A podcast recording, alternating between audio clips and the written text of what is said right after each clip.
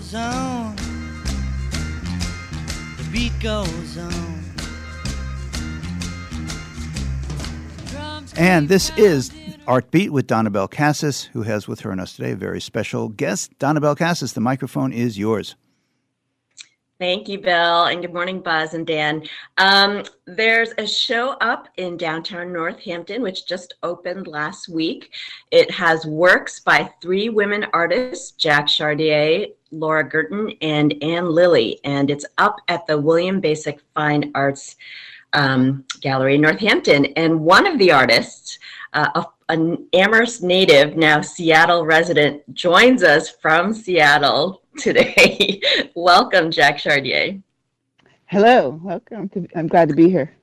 Well, thank you for joining us so early. I know it's a bit of a stretch for you, and I really appreciate your willing to speak about your work today. But I'm just so excited that uh, we get to see your work here on the East Coast. Now, um, you and I met back when I used to live in Seattle, oh gosh, over 20 years ago. And I was always enamored with your work.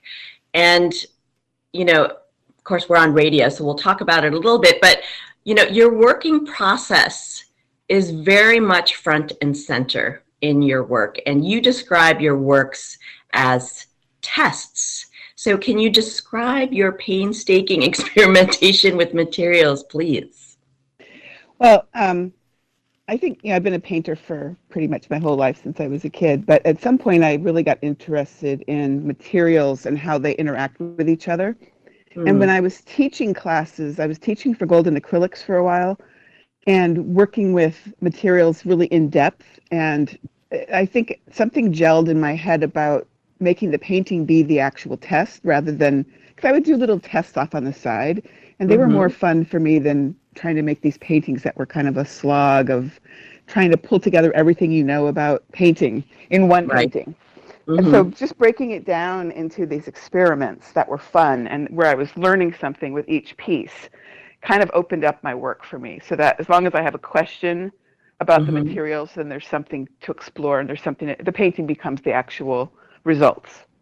So in a nutshell, that the paintings are driven by questions about materials. Now, for our listeners, uh, Jaq's work is inspired in part by images of DNA gel electrophoresis. So whoa, whoa, whoa, you know, whoa, whoa, whoa! Could you? well, come on. That's a mouthful. English, Donnabelle, English. well, I can let Jaq describe that.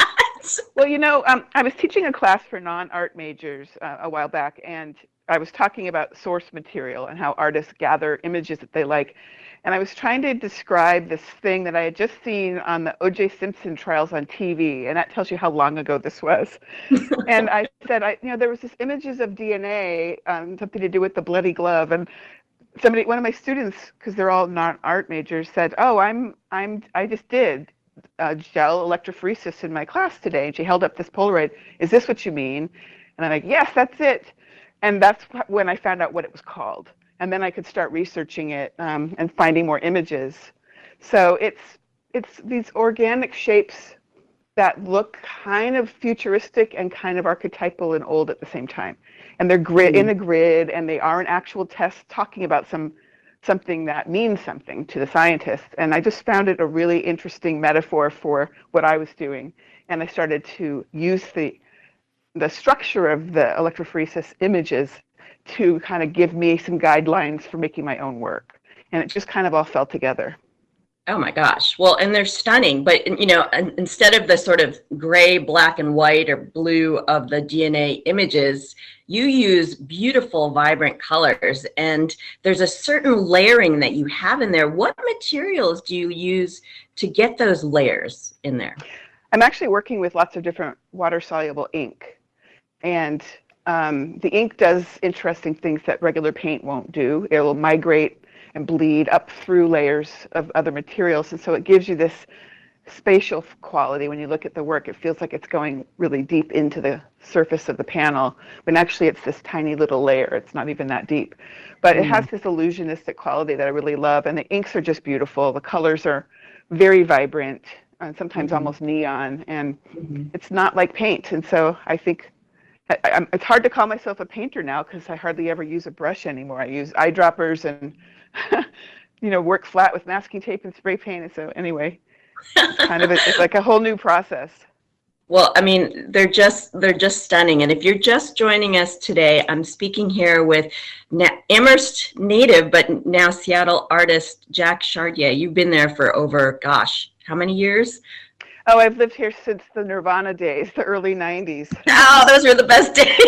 I know, but you know, I grew up. I grew up in um, in Massachusetts, and I went to UMass Amherst, and then I worked at the Guild Art Center on Main Street, and that's where Oh I well, met Will Baczek. Oh my And gosh. He was he was working there in the frame shop, and he started his gallery at some point right after I left, and we just have stayed in touch. And I know he shows a lot of amazing representational artists, but he does Mhm. also really like abstract work, and it's hard to show. It's hard to sell in Mhm. a small town. But um, you know, Anne Anne Gerton's work and um, Anne Lilly's work and Laura Gurton's work are both really interesting to me. We kind of all have a synergy with what we're doing. It's all abstraction. So it's a really beautiful show. I've seen some images. I haven't I wasn't able to go. I But I know. really I was hoping you'd come out. Well, I really encourage people to go see the show because like the work is just you've got to see it in person. It's hard It did well, and I was just going to say that because to just look at the surfaces of your work, um, which you have several paintings um, as part of this three-person show at William Baczek Fine Arts in downtown Northampton.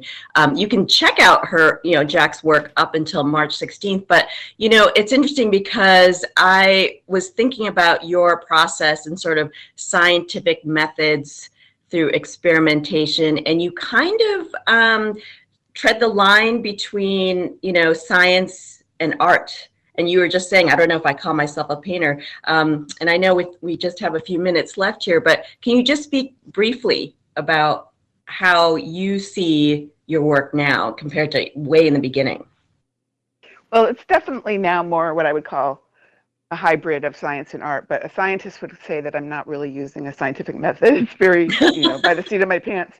But um, I think, you know, as long as I'm, I have a question, like a real legitimate question that the painting is going to show me the answer to or guide me, then I feel like there's always another painting to make, and that's a great, great place to be in as an artist because you feel like there's this endless body of work ahead.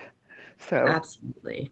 Oh my gosh. Well, you know, I'm so excited that I can see your work in person. Today we have Jaq Chartier, that's J A Q, um, Chartier, joining us from Seattle. I'm so happy your work is here. I thank you for joining us this morning and congratulations on your show. Thank you so much. And available for viewing at the uh, Baczek Gallery on Main Street here in Northampton as of now? Today. Yes. Yes, it's up through March 16th, Main Street, Northampton, and they are for sale. Thank you both so very much. This has been Artbeat on Talk the Talk. The